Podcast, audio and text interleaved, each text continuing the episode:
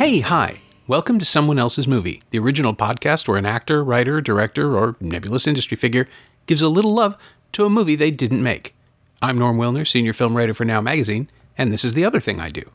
My guest this week is Lynn Cody, a writer and producer whose television credits include Orphan Black, Sensitive Skin, Michael Everyday, Digstown, and the CBC miniseries Unspeakable. She's also a hell of an author, winning the Giller Prize in 2013 for her short story collection Hellgoing. Her latest book, Watching You Without Me, arrives in stores today, which gave us an excuse to sit down together. Lynn picked Wait Until Dark, the 1967 thriller adapted from the stage play by Frederick Knott, starring Audrey Hepburn as Susie Hendricks, a New Yorker learning to live with her recent loss of vision.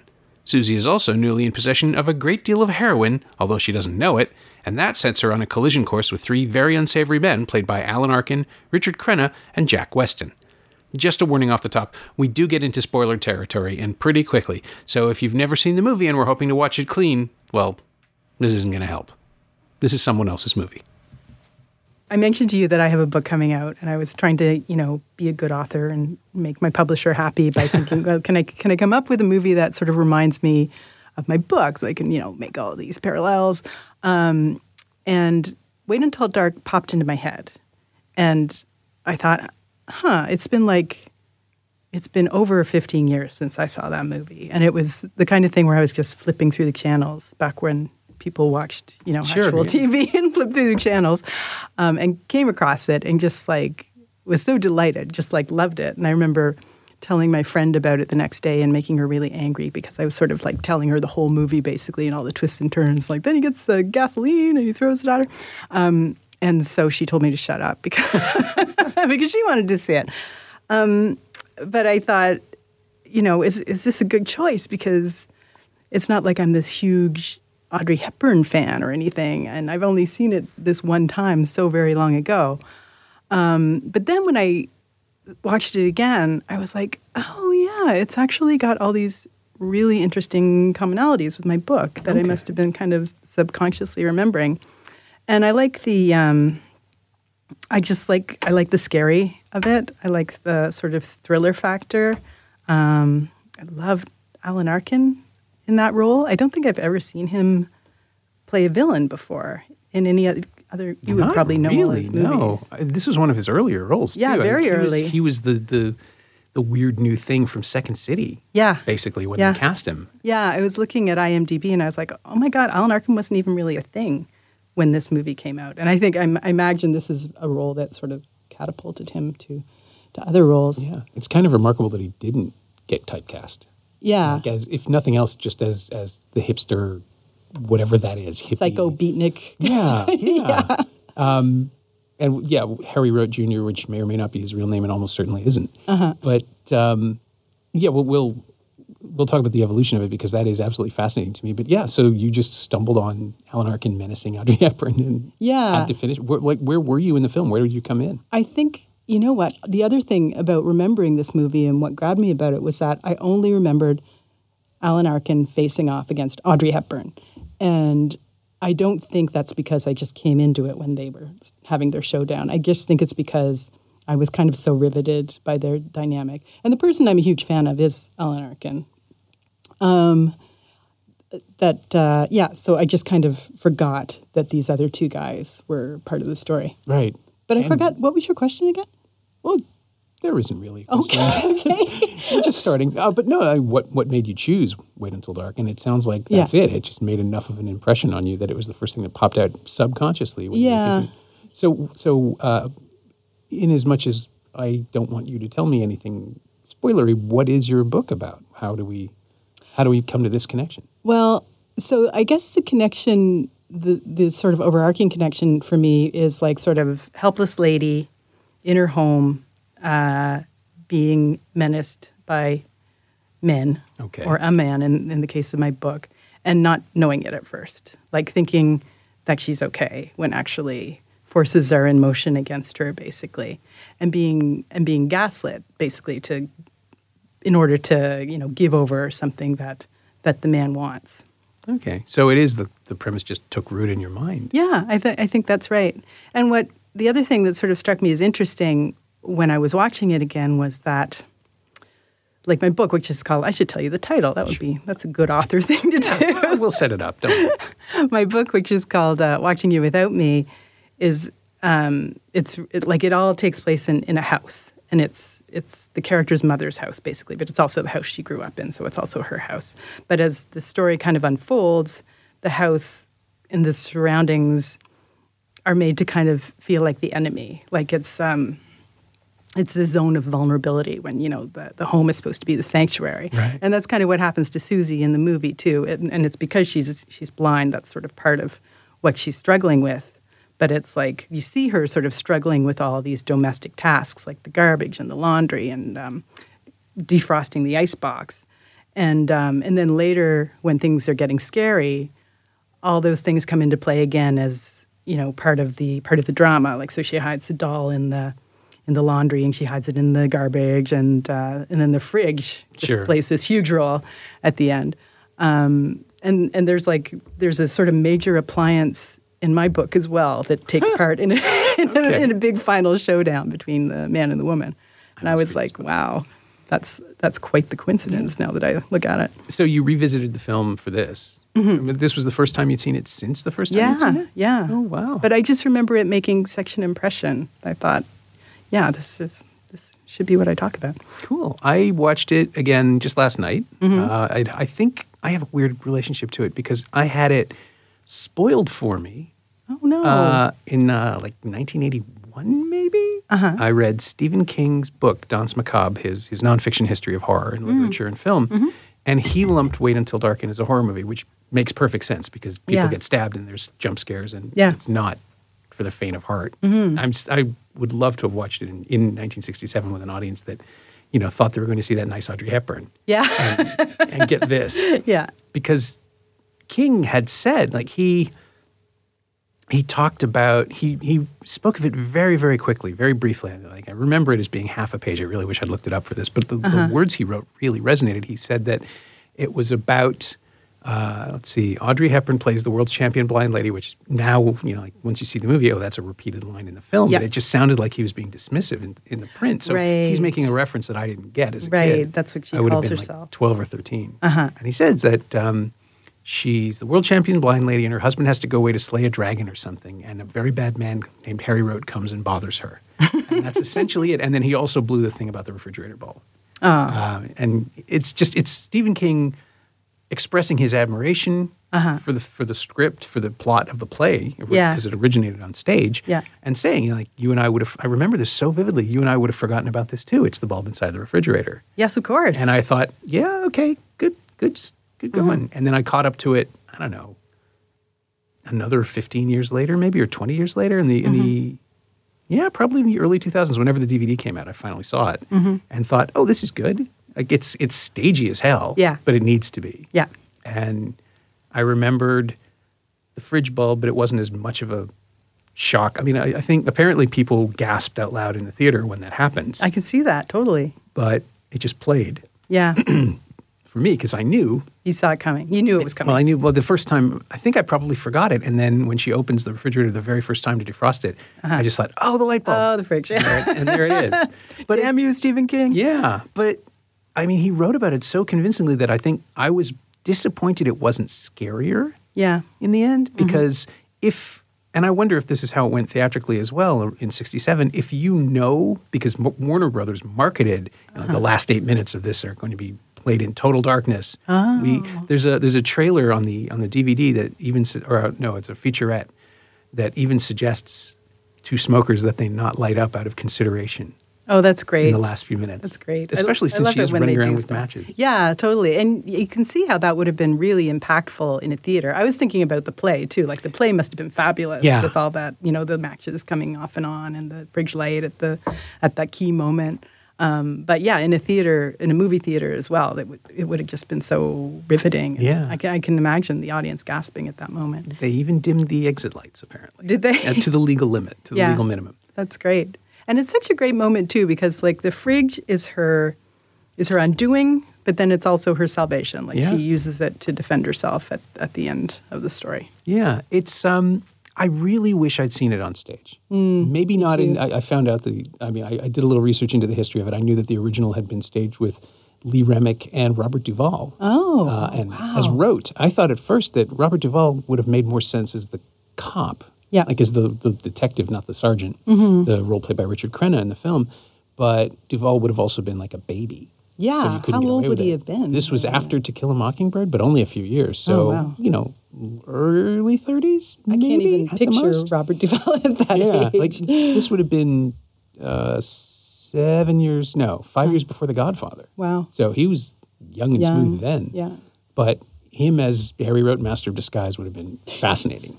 But the the thing that I kept thinking about with the stage version, uh, watching the film version, which is directed by a James Bond guy, Mm-hmm. Terrence Young made three of the first four Yes, Bond films. yes, that's Dr. right, I No was from reading Rush that. Mm-hmm. with Love and, and Thunderball. And then he, I almost want to say, took the wrong approach to this. you think? I, I just kept thinking, what would this have been like to watch from a static position on a sta at a stage and Uh-huh. see everything? Uh-huh. Because the way it cuts, I mean, the close focus on Hepburn really works towards the end. Yeah. But just to watch those early scenes play out, where all three men are standing stock still and she's going about her day, Mm. and watching, you know, watching an actress in real time, live, physically interacting with all, and not physically interacting with all of those things and those people and those those buttons that she does. Uh-huh.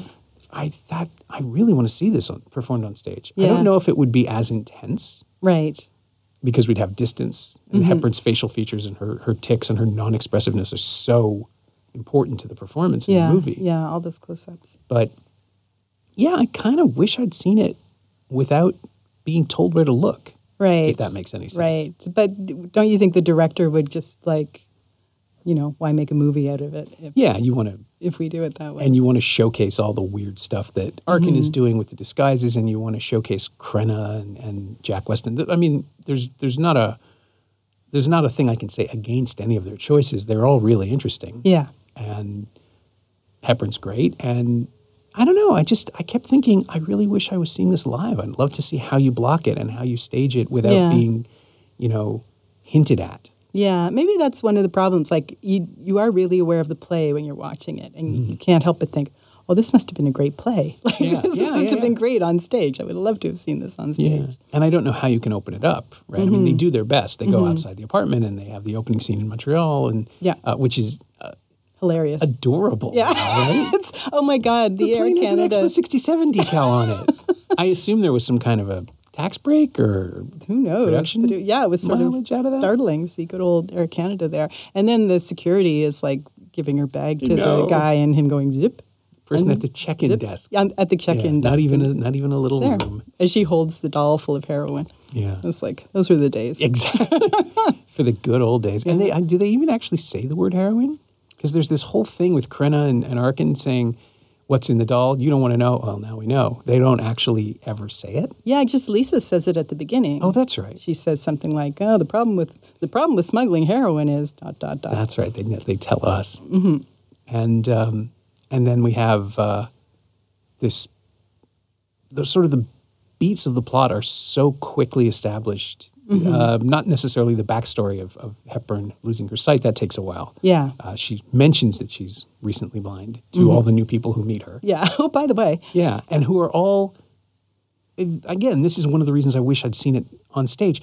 The amazing conceit of this thing, it's like a reverse Hitchcock. Mm-hmm. Um, his his argument was always the you know the bomb isn't scary if it just explodes, but if I show it to you under the table with a timer, Uh-huh. you're on the edge of your seat. This is sort of like that, and and it is based on a play by the same guy who wrote Dialing for Murder. Oh. so maybe that put it in my head as well right. but I kept thinking, you know, like we're watching people openly lie to someone Mm-hmm. because we know the plot, we've seen it all, we've we've accompanied the wrong characters into the story. Like they've Yeah. told us what they're doing, and Yeah. we we watched the deal go down, and have all these things are in place. There's a corpse, there's this, there's that, and so then everything we're watching is people sort of smiling at each other while they lie to her in serious voices, and it's just fascinating. And wipe up their fingerprints. Yeah, as all the they bits do. of business. Yeah. And Mm-hmm. we have that hint where she's clearly smarter than they think she is.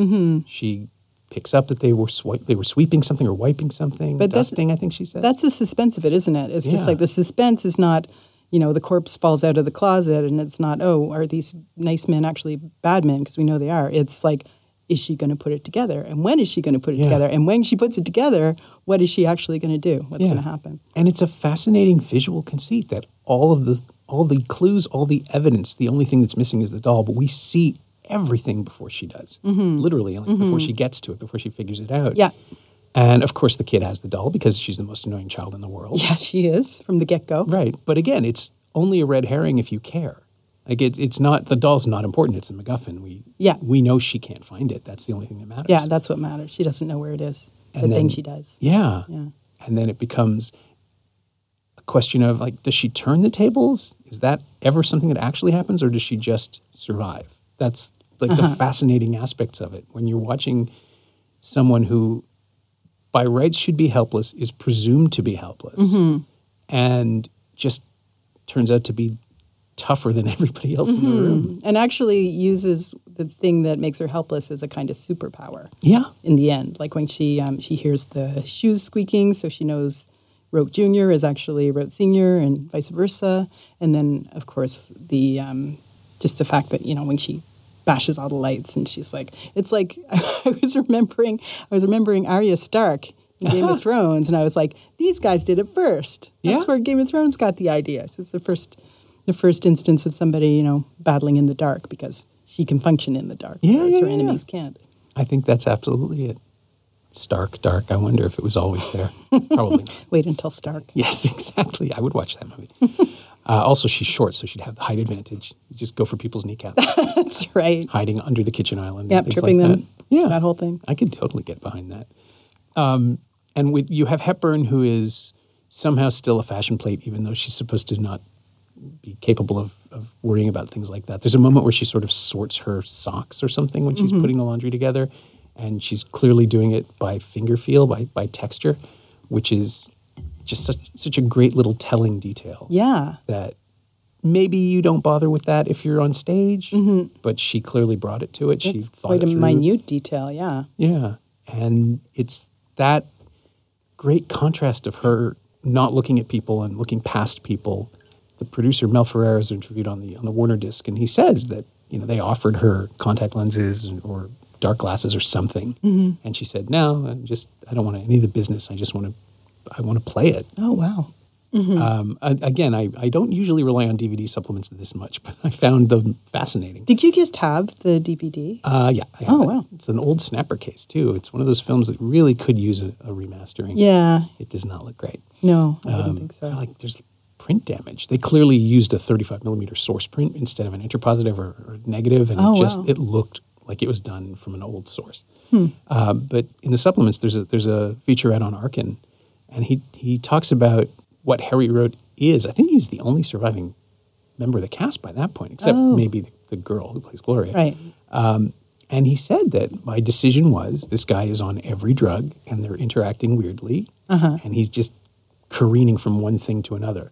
So what you see is him trying really hard to keep it together.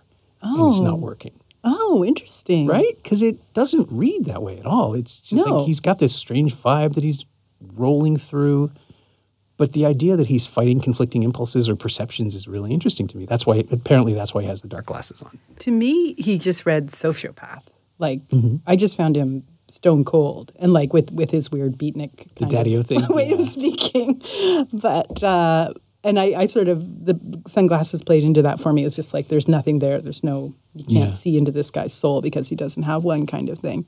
But that but you can see how him playing being on every drug in the world and f- fighting you know his impulses constantly would kind of translate into that affect actually Like, Yeah.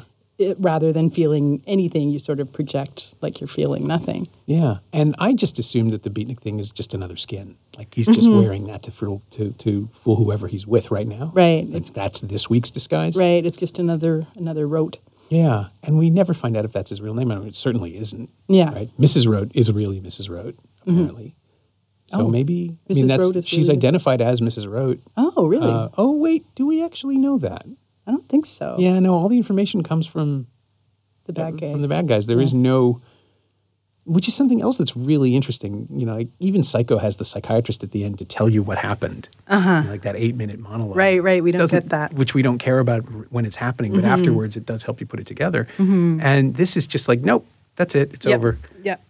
Don't ask any questions I because there's a know. lot of plot holes going on. Yeah, I don't know how much of the story even matters. He introduces himself as Harry Road Jr. to everybody, but yeah, there's no reason to believe it's true. Yeah. and um, and he is so bizarrely compelling that I now regret. Like I met him, I interviewed him when Argo came through TIFF, and I regret not getting the chance. We we had your your standard film festival uh, press opportunity, which is I think you have eight minutes with a living legend. Right. Please only ask questions about the Use it movie well. you just saw.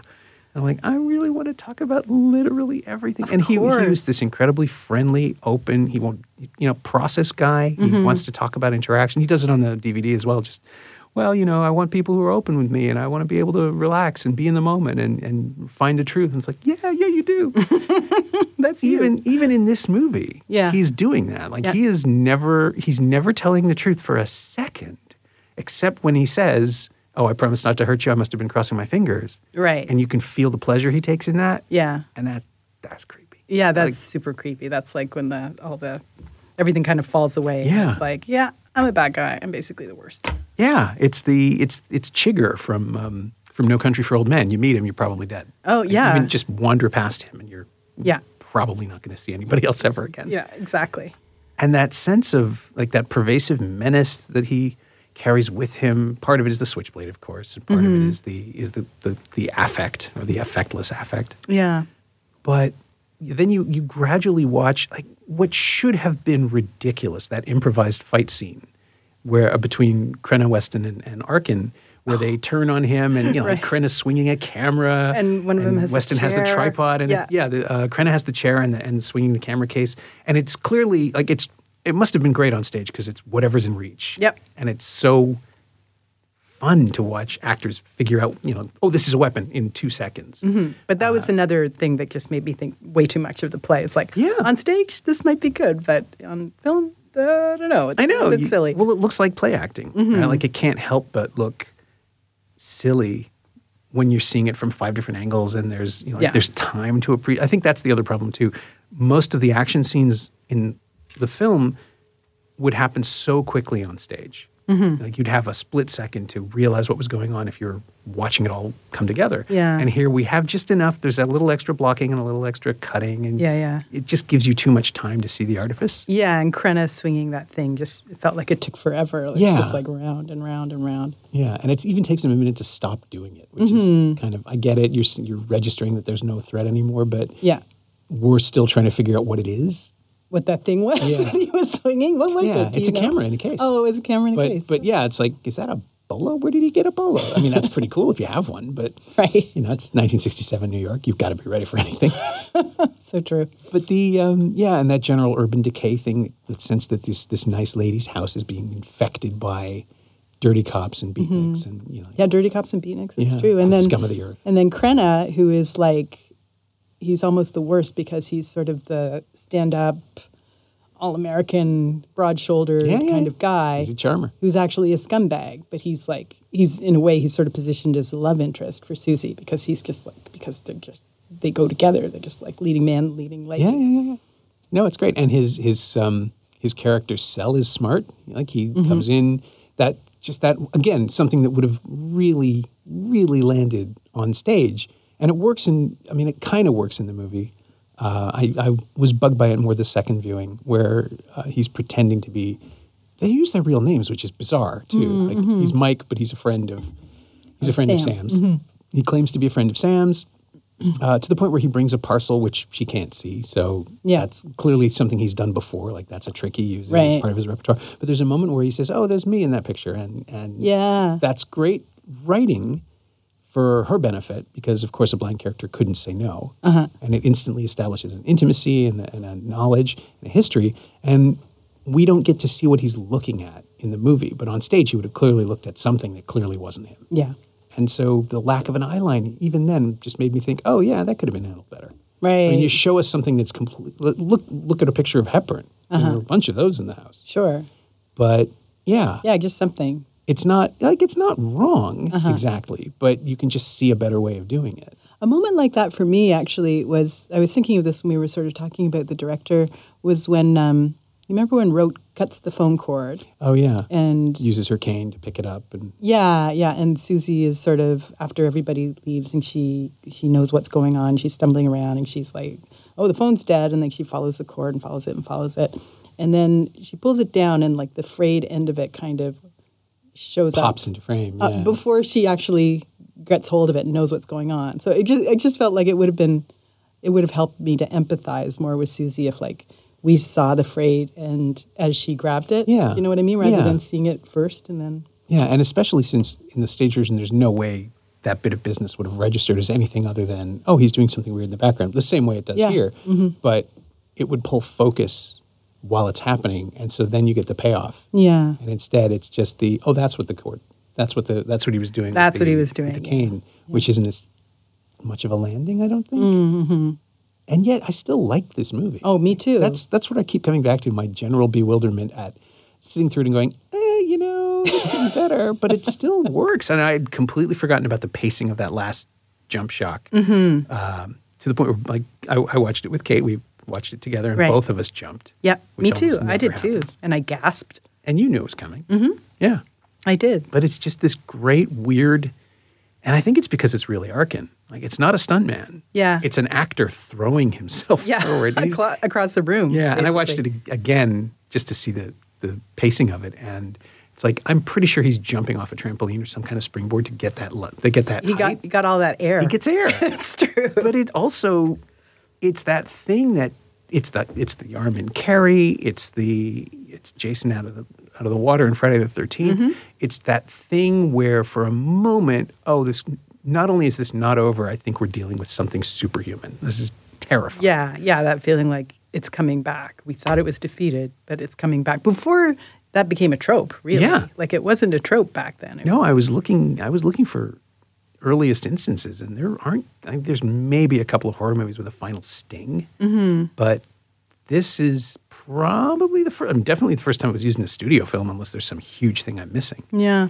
And it's freaking creepy. It's really scary. And then him like struggling forward with the knife, like digging the knife into the floor as he laboriously works his way over to her. Yeah. Yeah. It's very, very grim. I mean, there's no way you're going to kill Audrey Hepburn, no. but We know there's a that. moment where it feels like it could happen. Yeah. because the rules are broken now. Yeah. Like he's just not stopping. And Yeah. Mm-hmm. it's Halloween and it's everything else, but that hadn't happened yet, as you say. And all she has is that refrigerator door. Yeah. Those fridge Hide doors were behind. heavy though. they were, yeah. Like you feel like that's a pretty good shield if if you got to pick something in a Yeah. household. And we've already had before even before he springs at her, there's that moment where she trips over Krenna's body and we're reminded that, oh yeah, there's a dead guy. Dead guy. there, that actor. And Yeah. again, I thought of the stage, like that actor had to be there for the entire last reel. or The Right. last uh, the last twenty minutes of that play. Oh, that's right. and it's just yeah. just lying there. so much more complicated. I would again, you know, like um, so who was somebody surprised me that oh, um, so yeah, Lee Remick played Susie in the original stage production with Duvall as Harry Rote, and the actor who played he says looking it up on his phone because I have the page open. Uh, the actor who played uh, Mike Tallman was Mitchell Ryan, who is this big square jawed. He was he was the he's the bad guy in the first Lethal Weapon. Oh, Like, he's he's this kind of Stacy Keach guy okay. basically. For Those of those of you listening who don't know who Stacey Keach is either, I can't help you. But um, yeah, just this big, solid burly. Brian Dennehy type. Again, another reference nobody's going to get at this point. I'm old, uh, but um, Google it. yeah, please Google it and then go watch uh, Lethal Weapon.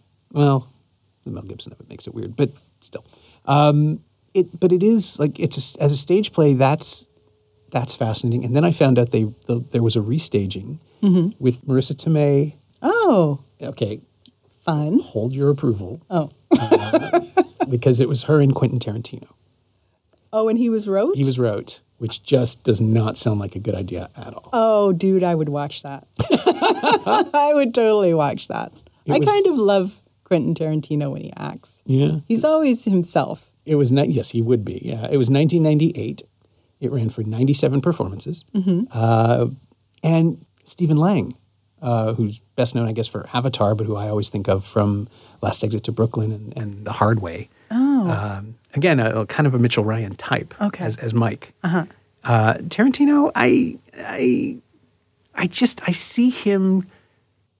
trying to do his own thing as Harry wrote, and I and it being bad. I can't imagine it would have worked. Yeah. He's just would he have done a beatnik thing? I mean, was it in period? I don't even know. It would have had to be. Would it? I guess. I mean, if you have a I cell guess, phone, yeah, the whole movie no- stops working. No cell phones. and- Although I guess if you're newly blind, you might not be able to. Well, no, ninety-eight that would have all been hard number, mm-hmm. not iPhones. but if somebody steals your cell phone, that's what happens in my book. Okay, Yep. She's like, she's got no landline. Somebody takes her cell phone. And then you're basically like back in 1967. yeah, But There's just, like, even like, it's almost like being blind in 1967 because we can't function without our cell phones anymore. It's that's like certainly true. We just curl up into balls. Yeah, I um, uh, I would not do well. No. Uh, it would probably in the end be better for me to not have a cell phone all the time because I definitely get more work done. yeah. I would fight with people less on. I don't fight with people on Twitter. I just ignore them now. But um, you know, it's Definitely fewer distractions. yeah, yeah. I, I- even this morning, I had I, I've been up since five a.m. I was writing some capsules so we could get them into our our TIFF wrap, which will have long since come out by the time this this drops. But I'm you know knowing that I have a deadline of eight a.m. and why am I still looking at the news? Um, I'm I'm very easily distracted. Me too. How do you write whole books? I don't know how I write all books. I mean, I just I use the internet as like a little treat. So, and when I'm writing, I you know I really enjoy it. It's not that I, I don't want to be distracted from it. So, I'll like I'll write for three hours, then I'll check Twitter. It's a little treat just to see what's going on, and then maybe write a little bit more. Um, and that's basically it. I just don't push myself so hard that I'm not having fun anymore. You know what I mean? Yeah. So if I write for like three to four hours a day, more or less every day, basically at the end of a couple of years, you you have a book. Wow. I just, I'm, you can always tell when I've hit a deadline because my Twitter presence will skyrocket. yeah, you're I've- just on Twitter yeah, constantly. I filed something and then it's like, well, I guess I have to comment on literally everything that I've missed in the five hours that I've been working. And you must, you must be able to justify it to yourself too, because because it's like I'm a media guy. I'm supposed to be interacting with my readers. Sure, it's all brand. Yeah, this is, this is work. It's, all work. It's not. it's not. It's anti-work. It really is. Yeah. Like I, I had this. Um, I have this thing now where if you like, everybody does. It's not just me. If you are at a film festival, you're expected to deliver your thoughts on a film the second it's over. Right. You got to be first. Yeah, uh, in the hopes that you get retweeted or you get picked up and it, it somehow becomes part of the, the influence that you extend and, or that you exert. And it's all bullshit. Like it's all garbage. I- Yeah.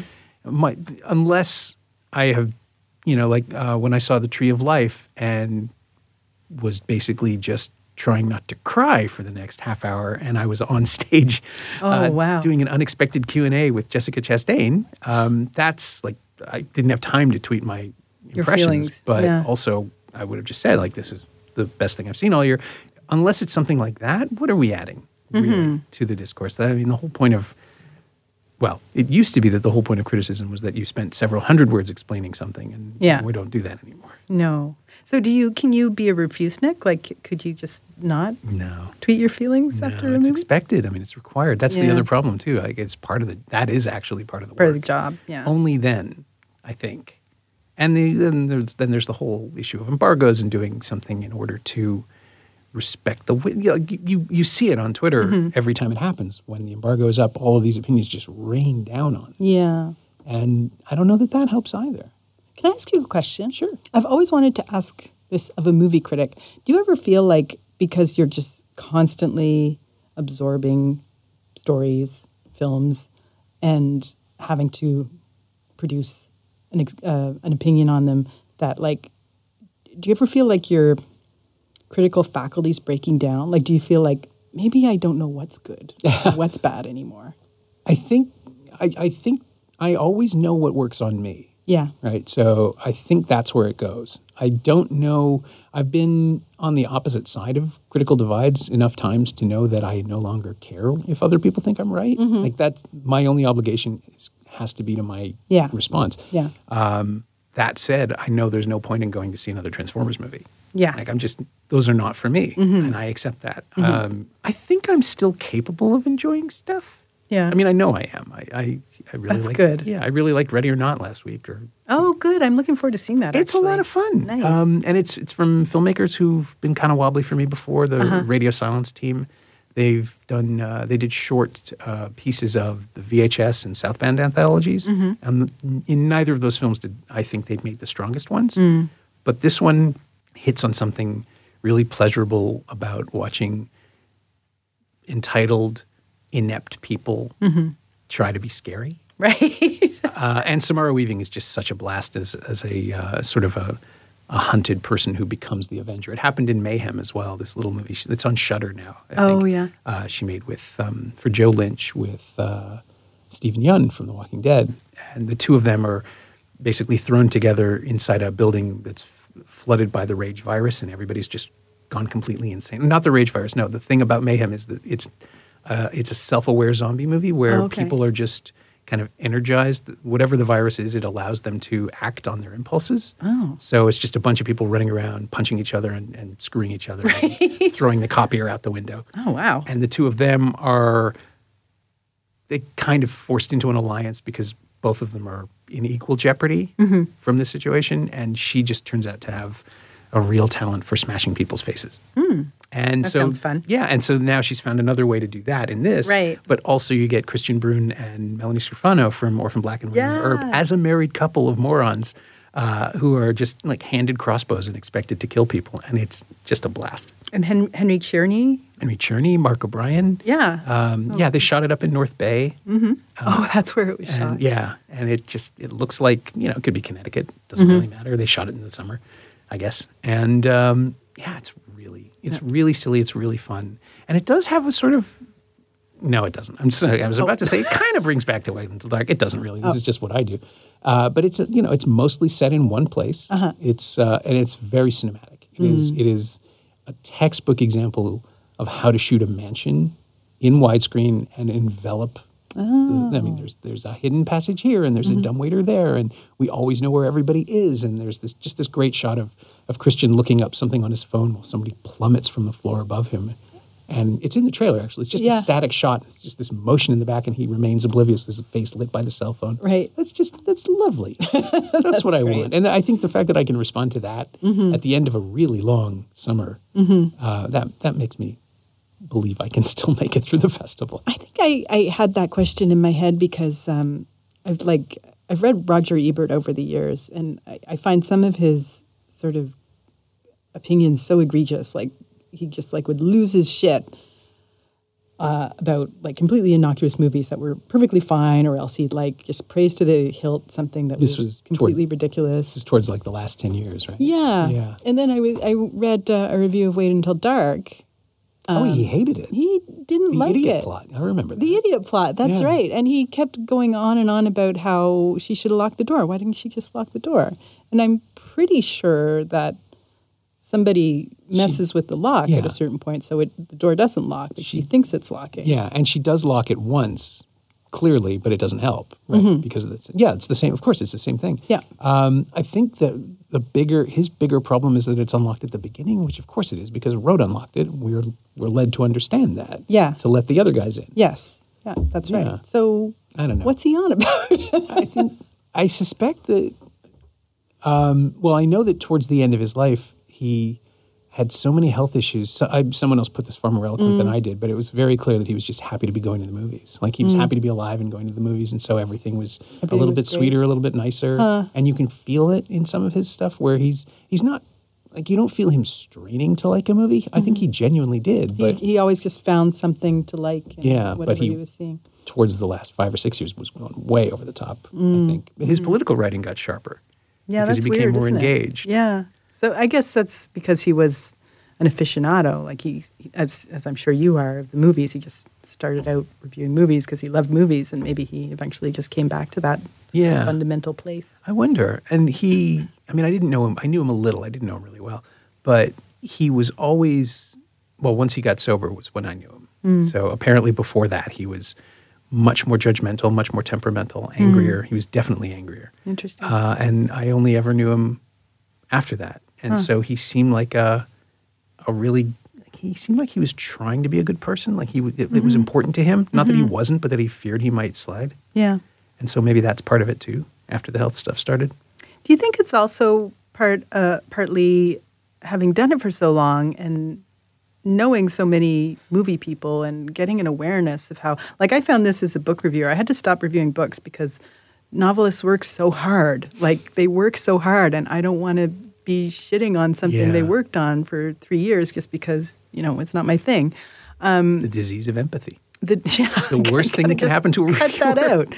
Um, and I wonder if that was the case for him after after so many years of working in that in that field. Maybe. I mean, I, I wonder too, because I don't think I'm any less demanding of movies as I see them now. But I also know that I'm less likely to see the stuff that's going to really really piss me off. Yeah. And maybe that's it. You just become self-selecting. You as know a what to form avoid. of survival. Yeah. And I and you know I've been at now since 2008, and we have a team. Before when it was just me freelancing, I saw everything because that's the best way to get the most money. You know, write the most reviews, and I was pretty much the only person writing for Metro for three or four years. I was the film department. Yeah. And so you saw everything. And then once you get the position of being supported, suddenly you don't have to see 12 movies. You can pick which six. And you, you don't resent them as much, I imagine. When you do see something you don't like. Eh, no, I'm still you mad still when my resent it. time gets wasted. And I, there was a, I remember being so pissed off at, oh, The Aftermath, uh, which stars, just, it's a, it's a Fox Searchlight production. This actually works out nicely because having just praised Ready or Not, I can knock another one of their pictures just for balance. Um, it stars Kieran Knightley and Alexander Skarsgård and, oh, um, Jason Clark. And it's a post-war uh, denazification drama. And it just, it was so milk toast about everything. Uh, this is a film about Nazi dead enders in 1945, and it doesn't have the, it just doesn't have the, the strength to make the architect, the, the, the German architect for whom Knightley falls when she's, um, uh, when she's placed, her husband is, uh, takes over his house. And so uh, Jason Clark and Kira Knightley are living in this German architect's house, and he and his daughter are, are up in the in the uh, in the attic. That's where they can stay, and it's a nice it's, pers- it's you know it's a nice arrangement for everyone. But of course, Kira Knightley and Alexander Skarsgård are going to bone because Yeah. they're the prettiest people in the movie, and it's just everything about it is an inevitability. And then the movie doesn't even have the the guts to make him a former Nazi. Like, There's this whole thing about how he never joined the party and he never did anything. And he, he was a conscientious objector, which is fine. I'm sure that's probably true of a lot of German Mm-hmm. people who survived the war. But in this case, the whole point of this is that it's about former enemies finding common ground. And so Right. why not just have him be a member of the party? Yeah. Most Germans were. That's complicated and interesting. Yeah, and they don't want that. Um, so I remember just there's a little speech about that very early on. Oh, Father, we all know, and it just oh, that's what kind of movie this is. It's just this is going to be the least interesting, most vanilla version of the story that I've already seen a dozen times. And why am I here? Like that that's the thing I'm feeling more often now. These movies don't need me. Right. but I won't walk out because I'm an idiot. I stayed for the whole thing. Well, you must feel like you have to. Like you must- I do, yeah. I mean, I that's think part that of the job. the least I, literally the least I can do is stay still, Mm-hmm. like is sit for the whole thing, even if I know. And most of us do know. Ten minutes in, y- you know, critics and non-critics, if we're not going to like this thing, Yeah. Same with books. Um, yeah. Again. But we we power through out of a sense of obligation or honor. Or, I mean, I really, uh, I envy the people who can just get up and leave sometimes. I know. It's it's a superpower. Yeah, it really is. Um, but but then you come back to stuff that kind of works and pulls you in. Like Wait Until Dark is a movie I was happy to watch all the way through. Again, even though it is slow and a little clunky and very stagey, I still, you know, in the middle of all this TIFF stuff, I could still take pleasure in a pulp film from 50 years ago. Well, it's so much fun to just watch the the choreography of it, like the just Yeah. the dance of the men coming in and, and the back and forth of the tur- the blinds, how they're signaling with the blinds and cleaning up their fingerprints as they go and sort of exchanging looks as they as they try to con Yeah. um, Susie. all while maintaining serious voices. Mm-hmm. That was the thing that I really loved watching close Uh-huh. up. I think if you need to if you need to see this as a film, that's why. To watch the lying. Like, just how blithely everyone is, you know, well, and then just glancing at each other while s- while intoning these very serious police words. Yeah. Mm-hmm. and just sort of smirking or, or twitching, all the stuff you're never supposed to do as an actor, right? Like all the stuff you're.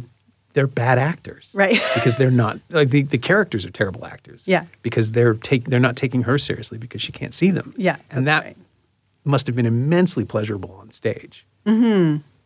Yeah, Right. that just yeah. Sorry. No, but it works in uh, it works in the movie too. Mm-hmm. It's it's the one thing that is I think the, the the the advantage of cinema is that you can get right up close, and you you get those wonderful frames of, of Hepburn lighting a match into the darkness into camera, where we are pretty sure there's nothing behind her, but there might be, and like you tense up even though you know that nothing's going to happen the second time through.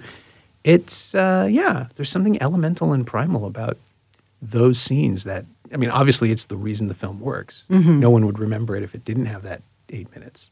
what did, what did you think? Just sort of speaking of staginess, what did you think of Harry Rote's dis- disguises? Oh, they're ridiculous. I think they would. I think they would have worked a lot better Yeah. Mm, um, on stage, right, where you can't mm-hmm. see them. I mean, that's another thing. Like n- Quentin Tarantino can't not look like Quentin Tarantino. Yeah. How do you even disguise that jaw? Yeah. I guess beards or something, but like, it would be so obvious. And apparently on stage it wasn't when Duvall came back in. Oh. with the disguises. Mm-hmm. Oh, really? Yeah, or not People didn't immediately. realize he was disguised. I, I maybe not. I Oh. mean, people talked about it at the time anyway. Uh, Ar- Alan Alan Arkin is clearly having fun. Yes, like that's he's doing voices. yeah. Rode is enjoying himself. Yeah. Mm-hmm. and we are too. So it's fine, and also it's completely unnecessary because she can't see He's him. blind. Yeah. I know.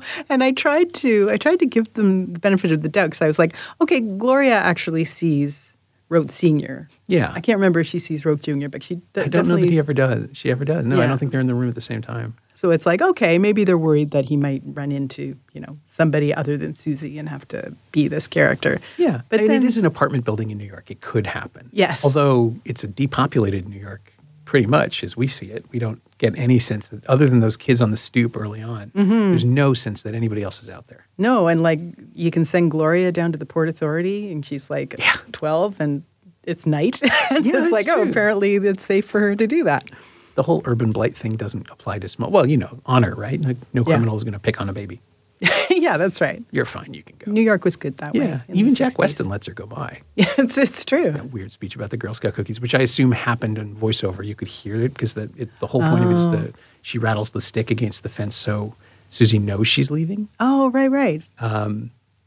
but yeah the the disguises i think I, maybe it's just because he loves it maybe it's a distraction Yeah. maybe whatever he's on is kicked into the point it's like yeah you know what a mustache would be a great idea and some some wigs and some like he, he just was like full full hair and makeup. yeah and then the point too that he gets like and alan arkin and alan arkin and alan arkin in the credits you see Oh three my different God, faces just that in was case the audience hilarious. didn't know Yeah, it's like the audience is going to be. Wait a minute, Alan Arkin played all those characters. that's inspector clouseau That was hilarious. it's just it is a it's a weird outdated somehow still good movie like it has dated horribly Yeah. on almost every level but it doesn't matter which i think is kind of great Mm. And it's, I mean, in a way for me, the, the datedness of it is part of the pleasure. Like, there's Audrey Hepburn's terrible beige ensemble that she's Oh, that's right, yeah. wearing at the beginning, and it like reminded me so much of you know stuff my parents dressed me in in the seventies, and uh, the you know Lisa's insanely big hair. Like there was just all these wonderful '60s touches that I really enjoyed. yeah i the thing i kept thinking of is like clute is right around the corner Uh, Oh, yeah. and it's going to obliterate this sort of movie Right. because that's a character study detective movie. It doesn't have a gimmick. It's just, I mean, it's almost experimental in some of the ways it handles the bad guy, Mm-hmm. and you just see this. This film is like the last. It's not the last gasp exactly, but it is the last wave of that sort of studio filmmaking. That's where, a really good point. Yeah, because Yeah. like this whole '70s realism is right around the corner, yeah, isn't it? yeah. I mean, they shot in New York, so it's technically part of it, but it really isn't. I mean, No. Mm-hmm. like, that's a soundstage. There's no like, there's no fooling anybody. What sort of film this is, and even even Hepburn's acting style is about to go out of vogue. And her, she's got that patrician The mid-Atlantic mid-Atlantic, yeah. accent that people did. Yeah, which is like it is the Audrey Hepburn accent, right? Like Yeah. Mm-hmm. she couldn't fake it. There's no reason to do anything else. She's great at what she does, but it's about to be over. Yeah, and Mm. it feel that feels really dated, like even in that context in that movie. I wonder if it's the collision of, of her and Arkin because Yeah. he is so modern. Yeah. Like he is basically He's a a method mod. Mm-hmm. actor, even though, yeah, though, of course, literally. Uh, but he's basically a method actor, even though he's not. I don't think he would call himself that, but that's Uh-huh. certainly how his process works. Like, he's in the moment and doing whatever it takes. Yeah. And she's apparently she was. He speaks very highly of all the actors, and she said she was willing to do whatever, you know, like in a in a moment in a scene, that she was a great scene partner. Mm-hmm. And I kind of wish there were dailies because I'd love to see how they just negotiated that stuff. There must have been Yeah. moments where one or the other of them didn't hit the right tone, and they're finding this weird new ground together, Mm-hmm. and then it all goes away in the end because it's just pure physical, like action.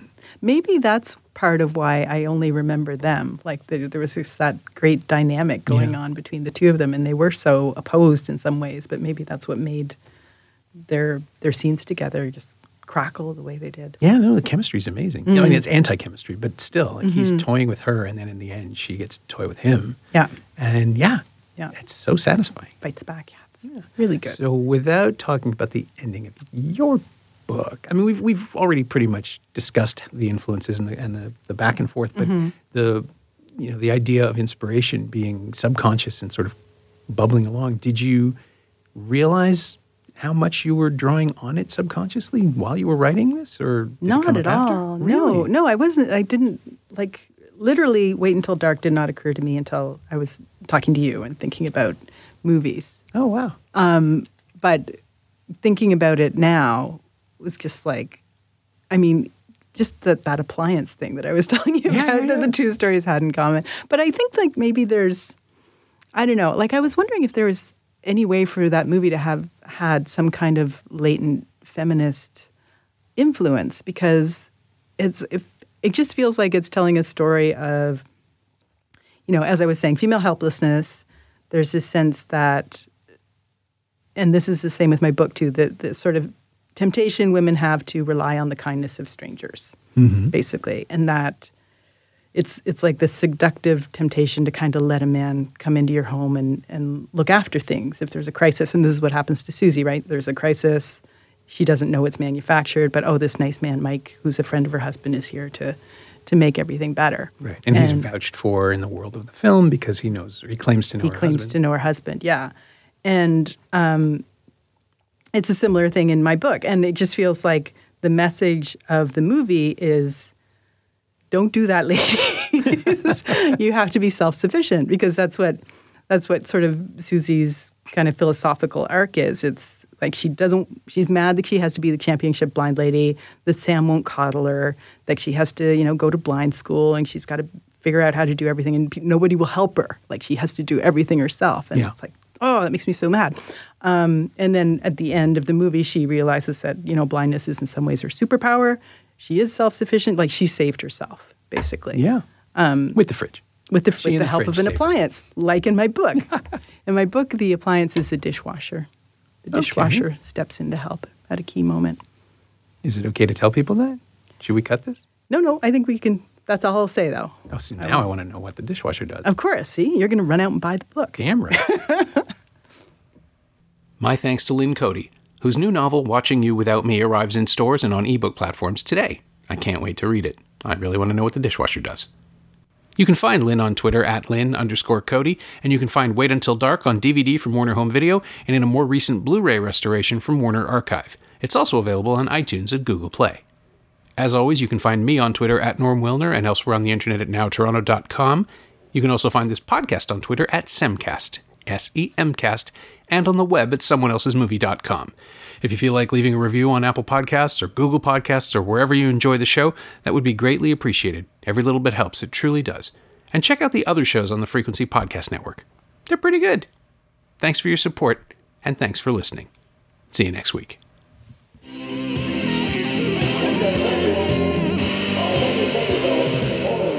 Hold it, fellas. I'm afraid you just too darn loud.